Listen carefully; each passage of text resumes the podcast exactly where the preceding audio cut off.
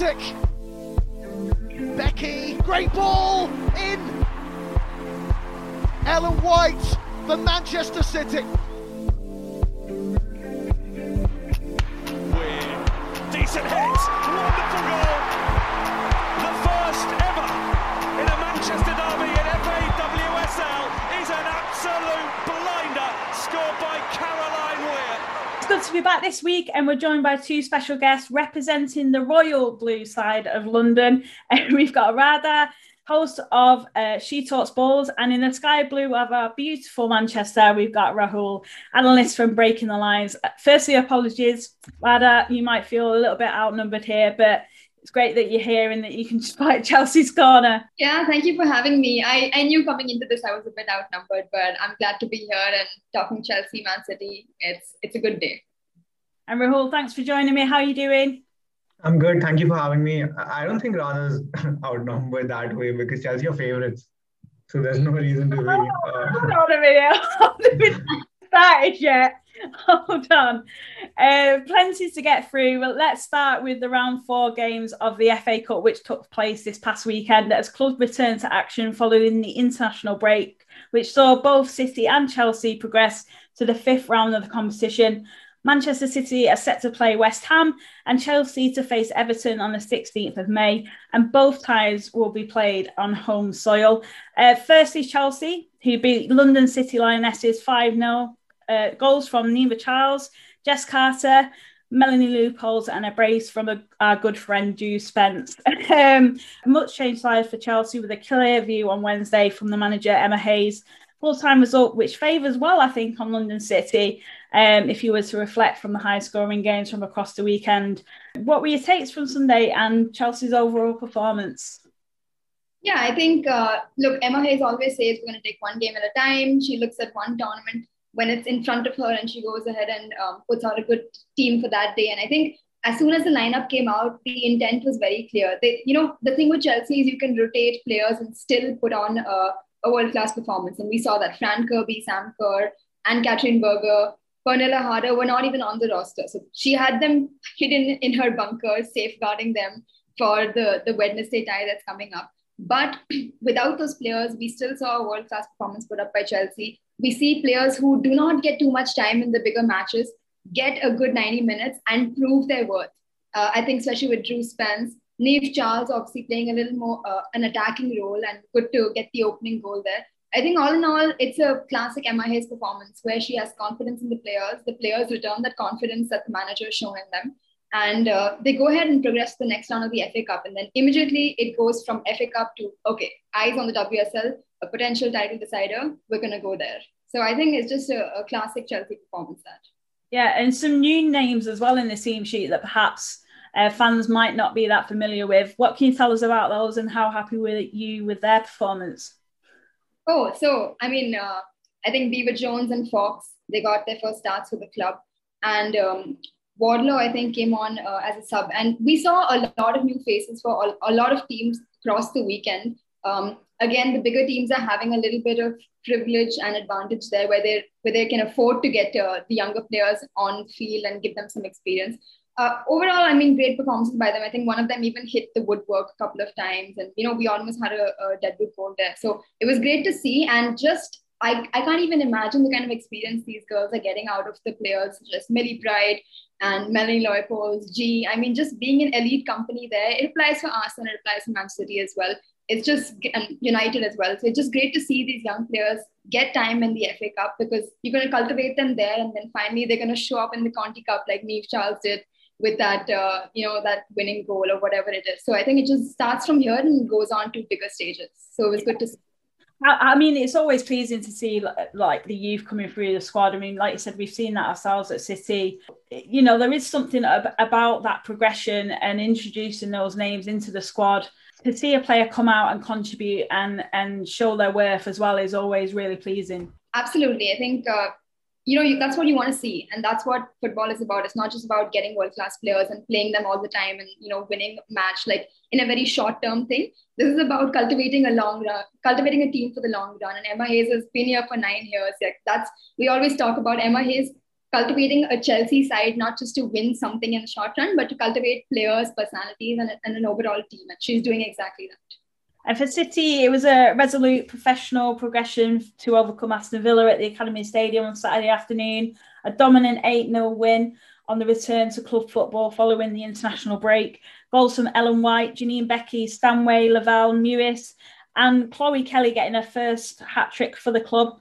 A strong statement of intent with many players contributed to a well rounded team performance. It'll certainly add to the confidence, won't it, ahead of Wednesday night, Rahul? Yeah, uh, I think I was very surprised because the first thing I asked rather was how how did you know it end eight 0 and I was very surprised. Uh, also, given that uh, Gareth Taylor went for a very strong team, a very strong eleven, uh, keeping in mind that we have a game on Wednesday, which is very important. Um, I think the philosophy behind that could just be, you know, you you get the players going, you get them into the flow, because uh, it, I think it'll be a very similar team against Chelsea as well. So if you can kind of, you know, they play a little bit of football before that game, uh, then you know they'll be fresh, they'll be ready to go for for the for the main one, which is the WSL game against Chelsea. So I think that was great. And once you know we scored a couple of goals, three goals, four goals, he was able to take out um, you know all the players and put on uh, the the youngsters or or the people who haven't been getting game time as such. Um, and then you know whoever came on also started scoring, so it was great. Uh, you know overall for the team. Um, yeah, I mean I was personally very happy because Chloe Kelly got a hat trick. Um, you know, Rose Lavelle scored. I always love it when she plays. Um, and obviously Sam Mewis, everyone, you know, I saw Janine Beckie's goal and I was, I, I was, I was trying to decide if it was a cross or a shot, but it went in. so, I think, yeah, I think we're all wondering, but the way she kind of celebrated it as if she knew what she was, what she was doing.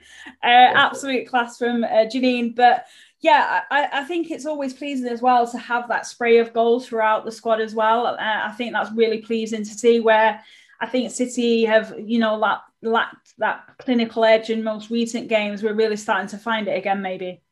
Yeah, I mean, and uh, it's the perfect time, right? We need we needed it before the Chelsea game, um, and we'll have to be at our very best because we know that they probably are the most clinical side in the league. We've seen the likes of Sam Kerr and Fran Kirby. They get one chance, they'll put it into the back of the net.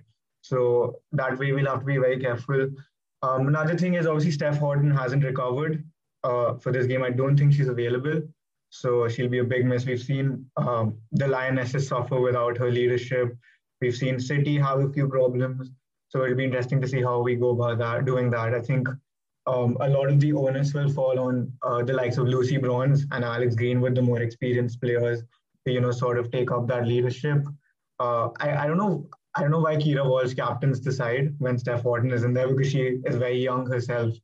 Um, but yeah, like you know, this this the, the more the more experienced players I think bring a lot to the team um, besides their natural talent. So I think that will be a big part of what happens on Wednesday. Yeah, for sure. I mean, even though we have we have seen a lot of change on that back line, especially, um, how important will it be for City to draw on that consistency that we've seen in games as well? I mean, you know, Dahlkemper's coming to the squad. You know, she's she's had um, you know a number of games under her belt now with City, but she's really cemented herself in that back line, especially as, as a centre back.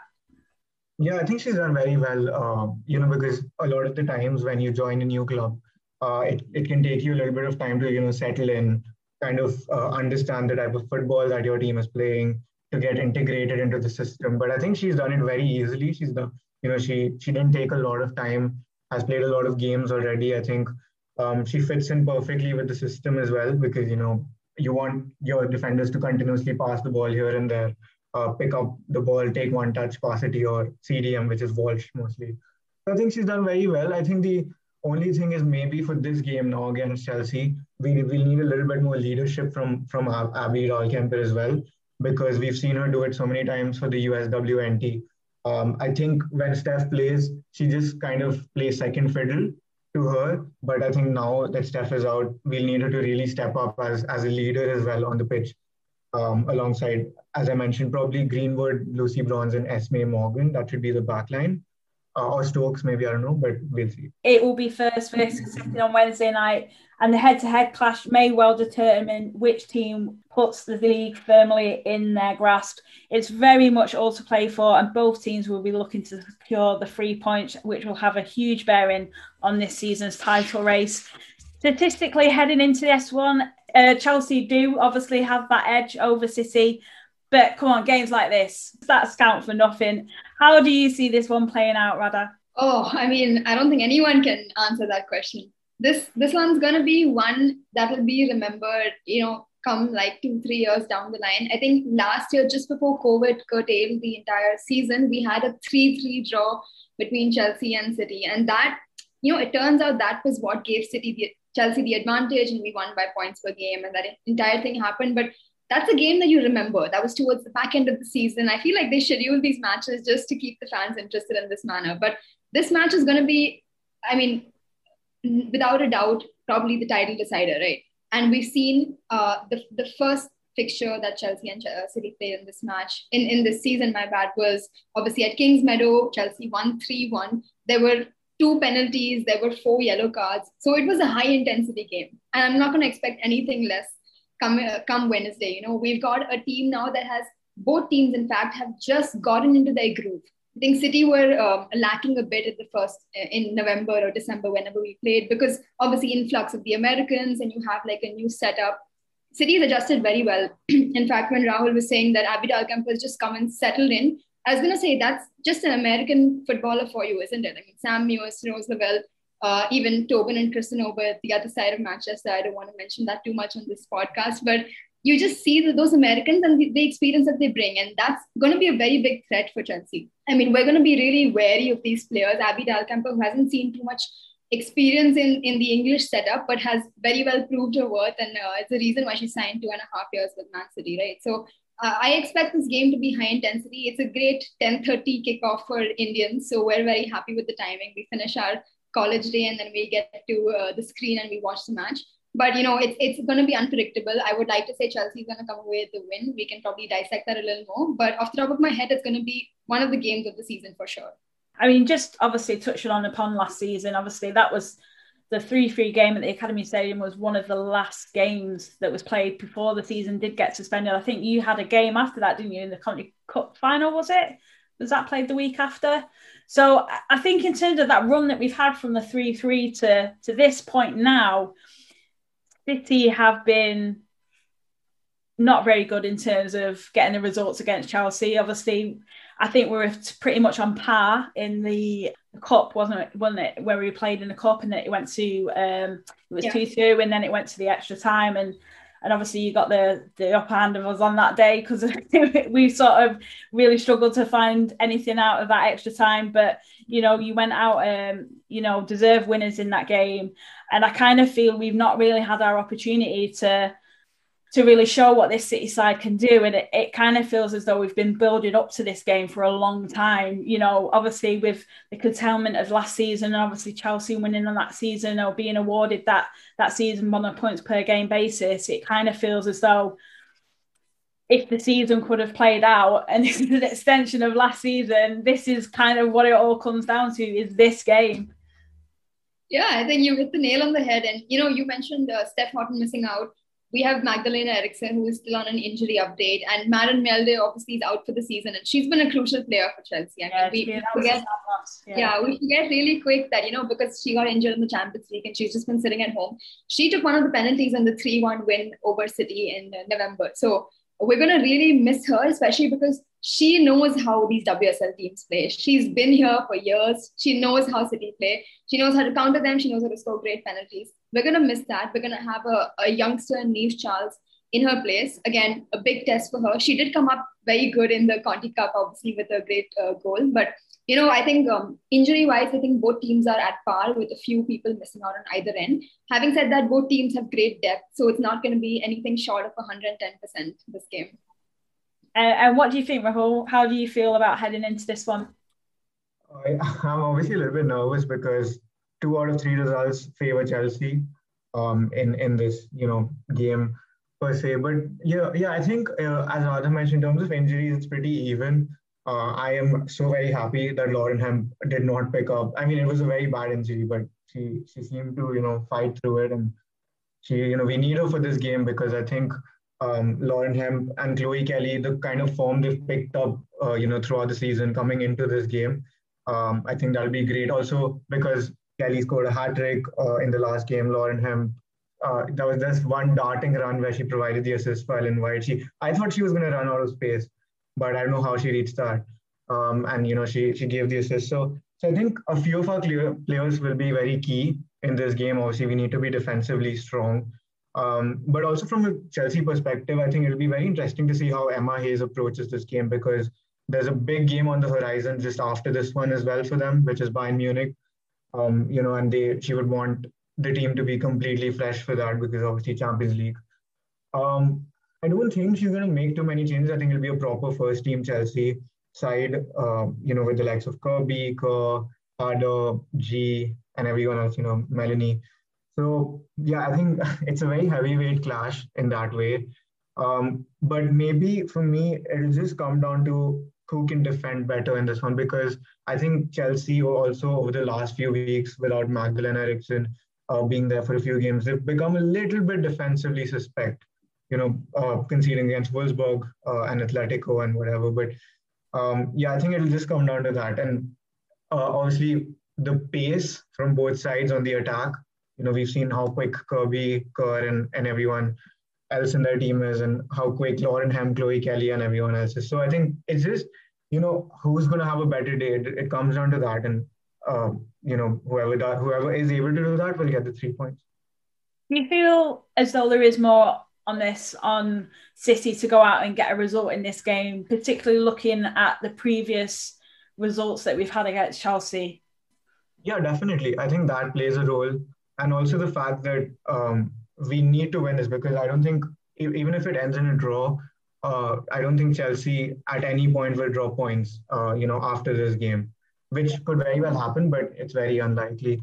So I think it's very necessary for us to get a win. I was also thinking about the game, you know, a little bit in terms of how the opposition are, and it kind of reminded me of that second like Barcelona game uh, because you know everyone was like, you got beaten three 0 in the first leg. There's no way you're making it uh, anywhere in the second leg. But we actually played very well in that game. Um, you know, the spirit, the character. I think that is what we need in this one also. Um, maybe kind of try to play down the fact that it, it is a title decider. Just you know, enter the game with the mindset that it's it's like any other game and you have to you have to win and also home advantage. There is no home advantage as such, but it's always good to be playing at home. Um, so I think that'll be yeah, that'll be good.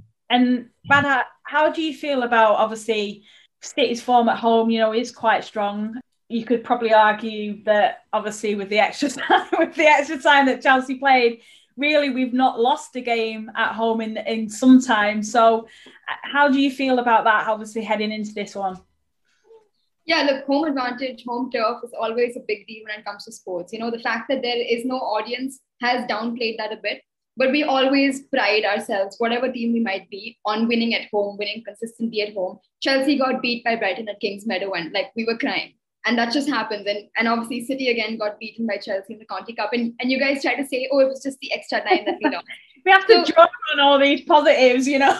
Exactly every team, every fan just has to has this attachment to their home ground, and that's going to really it's definitely going to play a factor. I mean, City are going to say that this is our turf, and you're coming to us, and we're going to show you what we're made of. And Chelsea have to again have this mindset that this is just a field. We're going to go there. We can play this football in Antarctica. We can play it in USA, but it's just going to come down to the football and not the turf. And I think when that happens, when that mentality kicks in, the best team comes out on top. And that's what Chelsea has been doing well. They've been doing consistently, winning a lot of games uh, you know, be it at a neutral ground for Champions League or wherever else. So the home turf is definitely a factor. It always is. It's been downplayed a bit, and I feel like mentality helps to downplay that further. So it's going to be crucial for Chelsea to come out with all guns blazing to make City a bit distracted and say that, hey, are we on our home turf? Like, what's happening? We feel a bit out of place here. And when you make your uh, opponents uncomfortable, that's when you can really capitalize. I think Chelsea are really good at doing that. They're going to definitely do that with Sam Kerr hitting a stride right at the you know peak of the season, the business end of the competition. Fran Kirby is just touching everything she touches becomes gold. It's just incredible. I think weakness wise, Chelsea have a weakness in their centre backs. Uh, Millie Bright is just not fast enough for Lauren Hemp. Magdalena Eriksson is not fast enough for Chloe Kelly. And they have tendencies to, uh, you know, give away penalties cheaply if they get beaten by the runner. Um, that's, I think, something that City can definitely capitalize on. I'm sure they will. And honestly, when I think of Chloe Kelly, Lauren Hemp, and then Ellen White in the middle, I shake a bit because that is a deadly trio. That's like a package of three that I see going to Tokyo. I see them really doing wonders for Man City as well. Um, so it's going to come down to curtailing those three in the front. And then our attack is pretty much sorted as we've seen in the past. So I think our, our weakness is our defensive line. Uh, both teams though have got players who have, have stood out on an individual le- level this season and, and there are certainly names there that are in contention for player of the season. Um, you've already said that kirby kerr partnership has obviously come to fruition for chelsea this season and you know it's incredible to watch. Obviously that is so pleasing as a chelsea fan i'm sure to obviously see that come full, full term now having obviously seen kirby come back from injury um, and that illness and and sam kerr just really finding their footing in the WSL. Rahul's already spoke about Lauren Hemp, you know, Chloe Kelly and, and what they can do for us on the wings uh, with that central attack threat from uh, poacher Ellen White. So there are certainly some real goal threats in this game uh, for sure. Um, but who else do you think will be the ones to watch in this game? So uh, I think with every football game, it comes down to the midfield battle. I mean, we talk about the goal scorers, we talk about the goal savers or defenders or whatever you want to call it. But it comes back to who can control the ball, who can manage their players. A person in the midfield has is a pivot, right? They connect to everybody. And Keira Walsh, obviously a youngster, but she's super talented. Honestly, like I wish she was on my team. Um, and then we have uh, the jingle poles midfield, as Chelsea fans call it. Um, Ji, Sophie Ingle, Melanie Leupolz. I think uh, just this jingle poles three that we have is going really well for us. They have Ji, I think, is such an underrated player. I mean, she's quite silent on the field, but she's been in the the, the Barclays um, WSL team of the year for God knows how many years now. So I think it comes down to who can boss that midfield, who can command it, and who can make sure that you know if if the Man City midfielders can make sure Fran and Sam don't get the ball, then City will win. And if the Chelsea midfielders can make sure that Hemp and Kelly don't get the ball, then Chelsea will win. I think it comes down to that. And obviously, it's going to be a goal fest. We've broken down the forwards on both teams. They're excellent. We've had a 3 3 result, we've had a 3 1 result in this season. It's going to be a goal fest. Both goalies are excellent as well. They're on top of their game. Uh, AKB has been saving penalties left, right, and center in the Champions League somehow. But the fact is that we're also giving away penalties, right? That has to be stopped. And I think with Lauren Hemp's run into the box, I mean, I feel a penalty coming, not to lie. But uh, it's going to come down to who bosses that midfield, as it usually does with football games. And uh, yeah, the winner's going to come out from there. I mean, we've seen games won and lost in midfield for sure, and I'm expecting a, a relatively open game, like you said. But uh, Rahul, do you feel? Do you kind of feel as though you know the, the opening goal in this match will be the most vital one? Yeah, I think it always is, right? uh, it, it always is in most of the games. Um, but I think just adding to what Radha said, there's also I think a little bit of of an advantage that we get that we have when Sam Mewis plays because it kind of gives you a set piece opportunity as well. You know, whenever you whenever you're taking corners or free kicks, you can expect her to be the one to attack them, and you know more more often than not she will end up scoring. So I think that'll be that'll also be a good good part of you know how we play. But I think um, just besides midfield battles, also uh, it could also come down to what kind of a system both teams adopt. Um, because as I said, firstly, I want to talk about Ji. Uh, you know, she's just one of those players who, you know, reminds you of, I don't know, for me, reminds me of someone like David Silva because, you know, just playing passes here and there, you know, accurate, precise, even if it's a long ball, she can just ping one of those into one of the wingers and, you know, then Chelsea suddenly become very dangerous uh, on in the transition.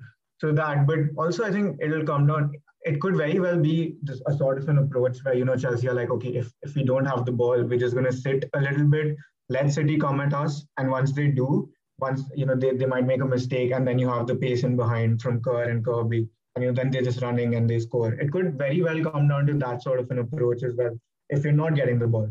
And similarly for City, if if Chelsea have the ball, uh, you know most of the possession, I think you you would look to capitalize on your wingers because of the pace they have. So you know, someone like a uh, Caroline Weir just pinging one ball to Lauren Hemp because you know you can utilize that pace um, on on the counter attack. So it could it could be a more pragmatic approach. I don't think it'll be that way because Emma Hayes and for that matter Gareth Taylor as well. I don't think will um, you know kind of shift away from their philosophies. So yeah, it'll, it'll be a it'll be a very fascinating game. Um, and obviously, with Champions League progression to the semi-finals for Emma Hayes, it's quite an intense scheduling of games really this week for Chelsea.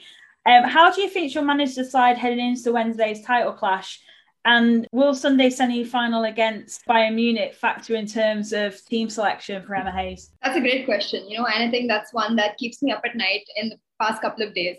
Because uh, on one hand, you look at Emma Hayes and the way she's been running this club, and the belief that she has that whichever 11 I put out, they're gonna they're gonna deliver and they're gonna win it for Chelsea. And we, we've seen that happen in the recent months.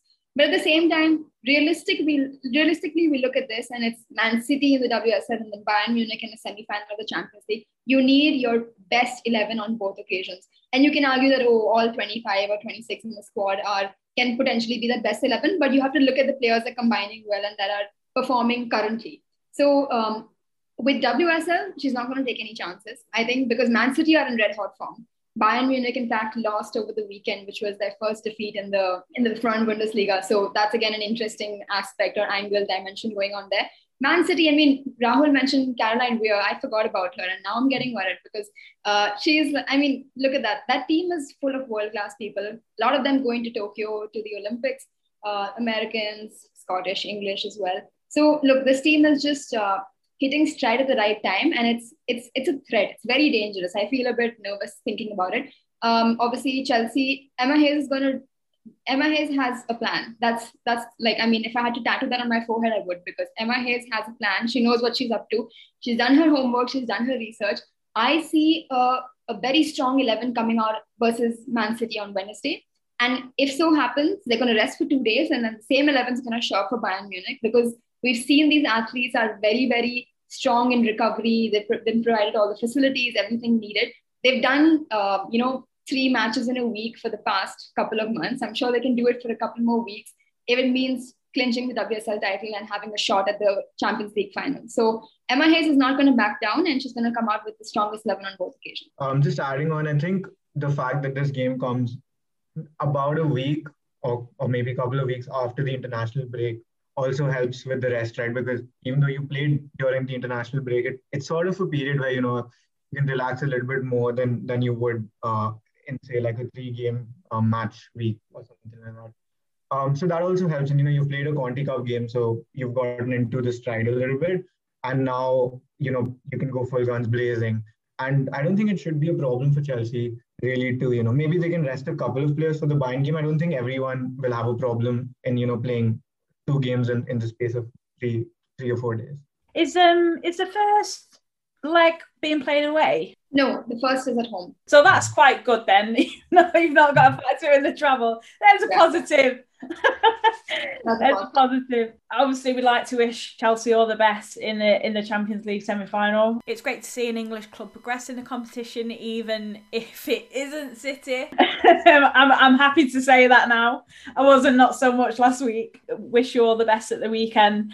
Um, obviously today there's there's been obviously this announce, announcement of the uh, the Super League, uh, which is obviously caused a bit of upset and there's been a bit of fallout from it across uh, social media. Uh, it does have the potential to impact the future of the women's game. Details, however, are very limited. But if a if a new European so-called Super League were to be in the offering, something similar to that that we've seen announced for the men's game, what is your initial reaction to the news and um, what is your view on the proposed format? It's just one of those things where, you know, for me, the way we've been involved with football, like us friends, all, you know, guys who have been watching for about eight or nine years now, I don't think we've ever had this sort of, of you know, havoc in, in the world of football. I think I, I, don't, I don't think I've seen Twitter like this. I don't think I've seen other social media platforms, you know, rage with so much uh, you know, like their complaints and everything related to the Euro- European Super League. But yeah, I think it's just one of those things where, you know, it does it's it just doesn't make sense, right? I mean, okay, maybe the biggest clubs. Some people are talking about how it'll, it'll it'll allow fans to watch the biggest games, you know, the ones they want to watch. You know, do you, you want to watch Real Madrid versus Liverpool? You want to watch Bayern Munich, Bayern Munich You want to watch, um, you know, Chelsea play Barcelona. You know, those those sorts of games. But you know, I think there's just so many more negatives to it, right? Because um, they're talking about the money aspect of it, where they'll pull out all the money and it'll just be used for this league. Uh, so you're essentially dividing the money amongst the 12 clubs that are going to participate in this league. And suddenly the smaller teams, with all due respect, become irrelevant. Right? You think about if, if you're thinking about the Premier League, you think about Leicester City, West Ham, teams who have been sensational this season. Um, you know, suddenly just not getting anything uh, from from uh, the the league they play, you know, or anything like that. So it really doesn't make sense to me. Um, I think lots of people have similar sentiments. We've seen, you know, people talking about how uh, this is going to ruin football, it's going to kill the sport, which it definitely will, I think. Uh, but I was just telling Radha in the morning also that the worst part is it could actually spill over into the women's game and the and the academy graduate, you know, whoever plays from from the, the young people, so the, the under 18s and the under 17s and all. And it could be a very, um, you know, if it keeps chaining like that, it could very well make a club system very toxic. Once that happens, you know, uh, you know, it's it's just gonna fall down very quickly. So that way, I think the ripple effect is too huge to be neglected.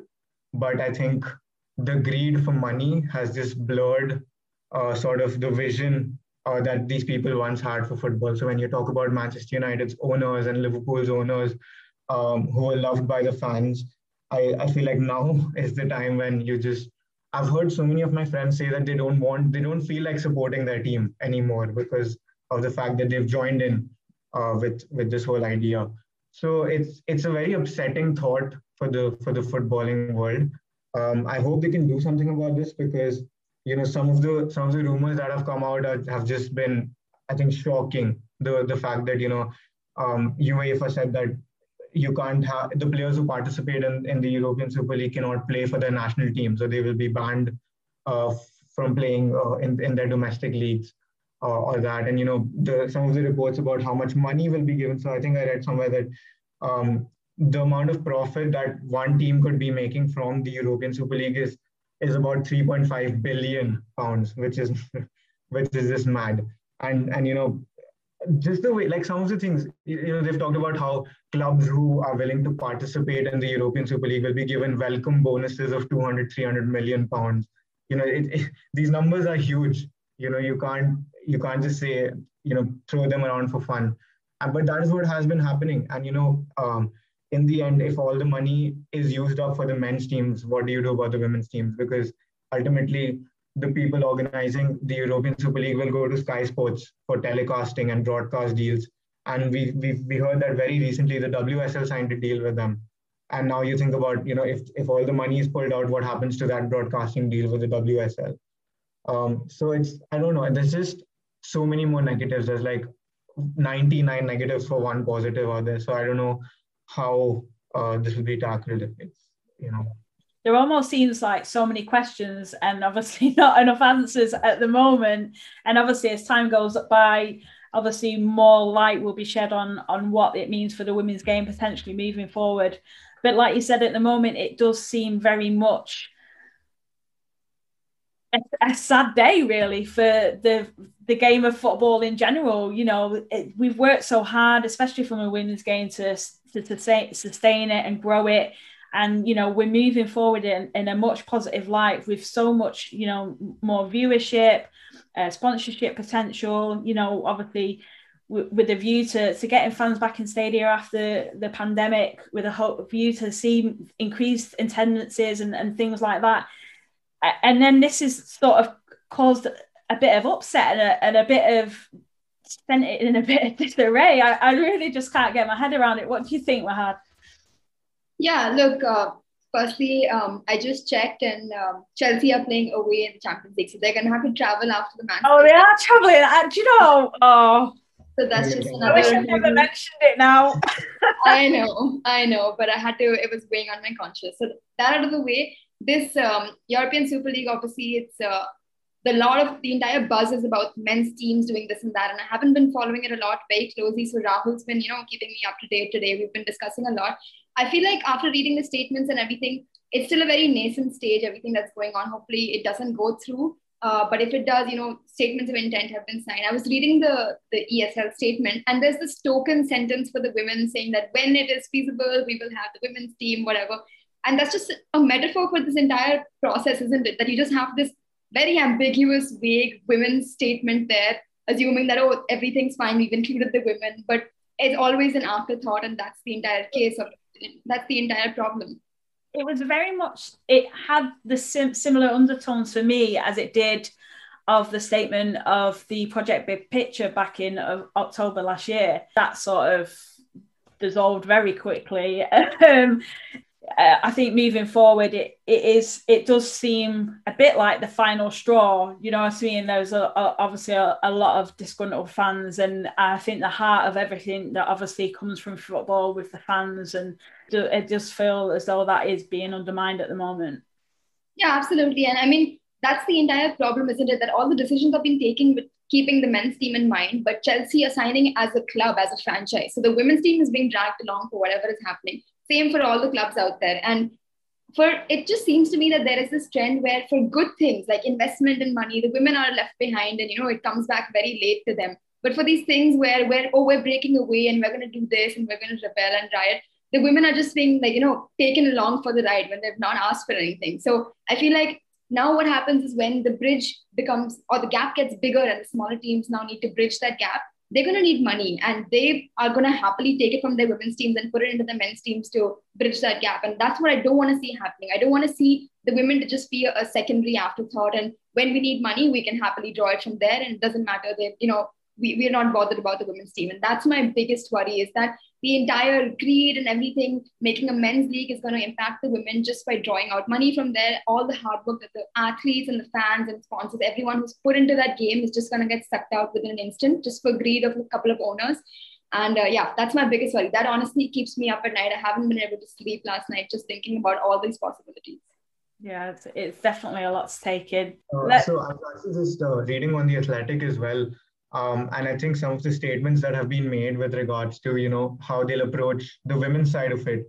Uh, if once, you know, the time is right, I think that was what they wrote in quotes. When the time is right, they're going to have it for the women. But I think there was something that mentioned there about, you know, the fact that Liverpool, uh, the as a club, so, you know, the men's team will be part of the European Super League, which means that Liverpool, the Liverpool women's team will get a free ticket into the women's European Super League or whatever when that happens. And because the Lyon's men team, men's team, sorry, is not part of the European Super League, the Lyon's women team will have to suffer because, you know, even though they, I think, are one of the most, they're, they're one of the best teams women's football history has ever seen. And then, you know, you can't leave them out just like that because their men's team hasn't made it in there. Anyway, I mean, the idea for the women is just bad itself. But, you know, these are some of the things that are being said. And also, the fact that I think there were there were comments everywhere on Twitter that um, you know it'll be a good chance for the, all the big women's teams to come together and play with each other, and maybe in the long run it'll give them more money, right? So if you're putting all the money into just those teams, then it'll obviously help distribute uh, a good amount between, or sorry, among all the all the teams that are participating. So it'll help the bigger teams grow, but uh, I think someone wrote that what happens to the smaller teams, and then uh, the reply was they're anyway irrelevant.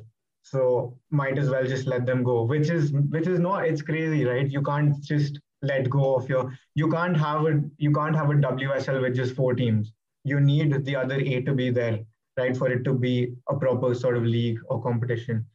And it's really mind-boggling because you know they're like um, you know we leave all the smaller teams, we just have the big teams. Then what do you do about um, anyone, you know, the players who play for those smaller teams and the fans, you know, who who support their teams. It's just, I think, a case of, again, like I said, money, just money in itself. The the owners of different clubs want to fill their pockets, and I think at the end of the day, they don't see how you know that the beautiful game is going to get ruined. And again, another thing, another point from obviously today as well. I think Tom Garry had mentioned for the Telegraph that there had been no initial consultation with the women's team or the women's league about the proposal, which again just goes back to this communication, this consistency that we're all striving for. That's just not happening at all. Um, there are definitely lessons to be learned uh, here, and hopefully moving forward, um, you know, there is a lot to take from this season alone that can hopefully carry forward to ensure that. Uh, we do start to see, you know, we, you know, we want to be seen as the best league in the world, the best Super League in the world, um, ironically. And um, you know, until these small inconsistencies improve, it it lacks that professionalism. I feel. Yeah, exactly, and that's the entire point. I mean, it just feels like the women are being dragged into this, and when they're in, they're still not being consulted. Like it's just a big chaotic hot mess. And um, I, I wish I wake up tomorrow and it's a dream.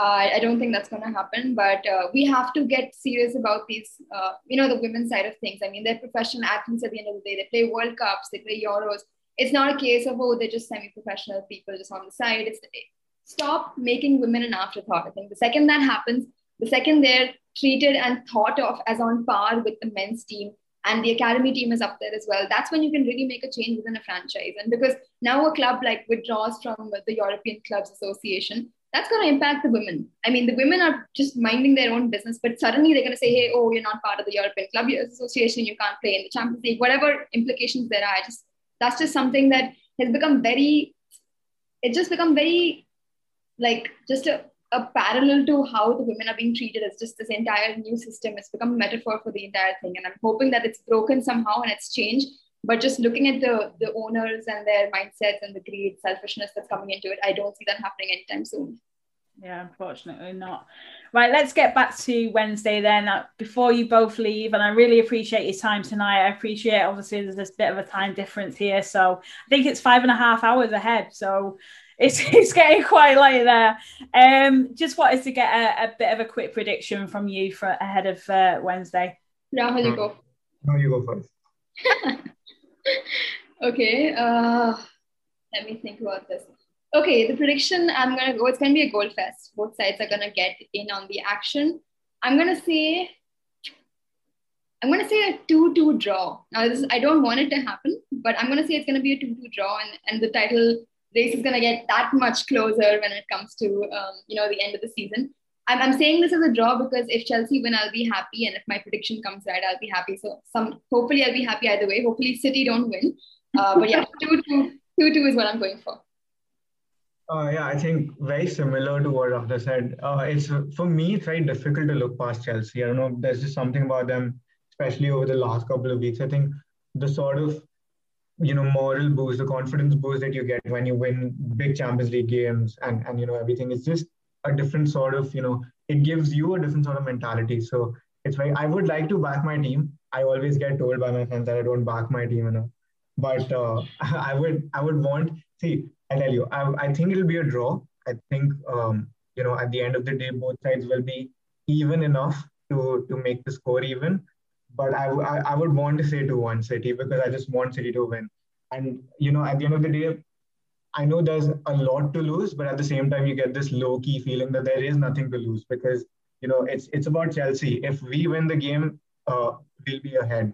But you know, and that'll be a bigger sort of um, I think, uh, setback for Chelsea than us because you know no one's expecting us to anyway win. So I think that way I would want to say to one City. I kind I kind of feel for me that City almost can throw everything at this game, and I really hope they do.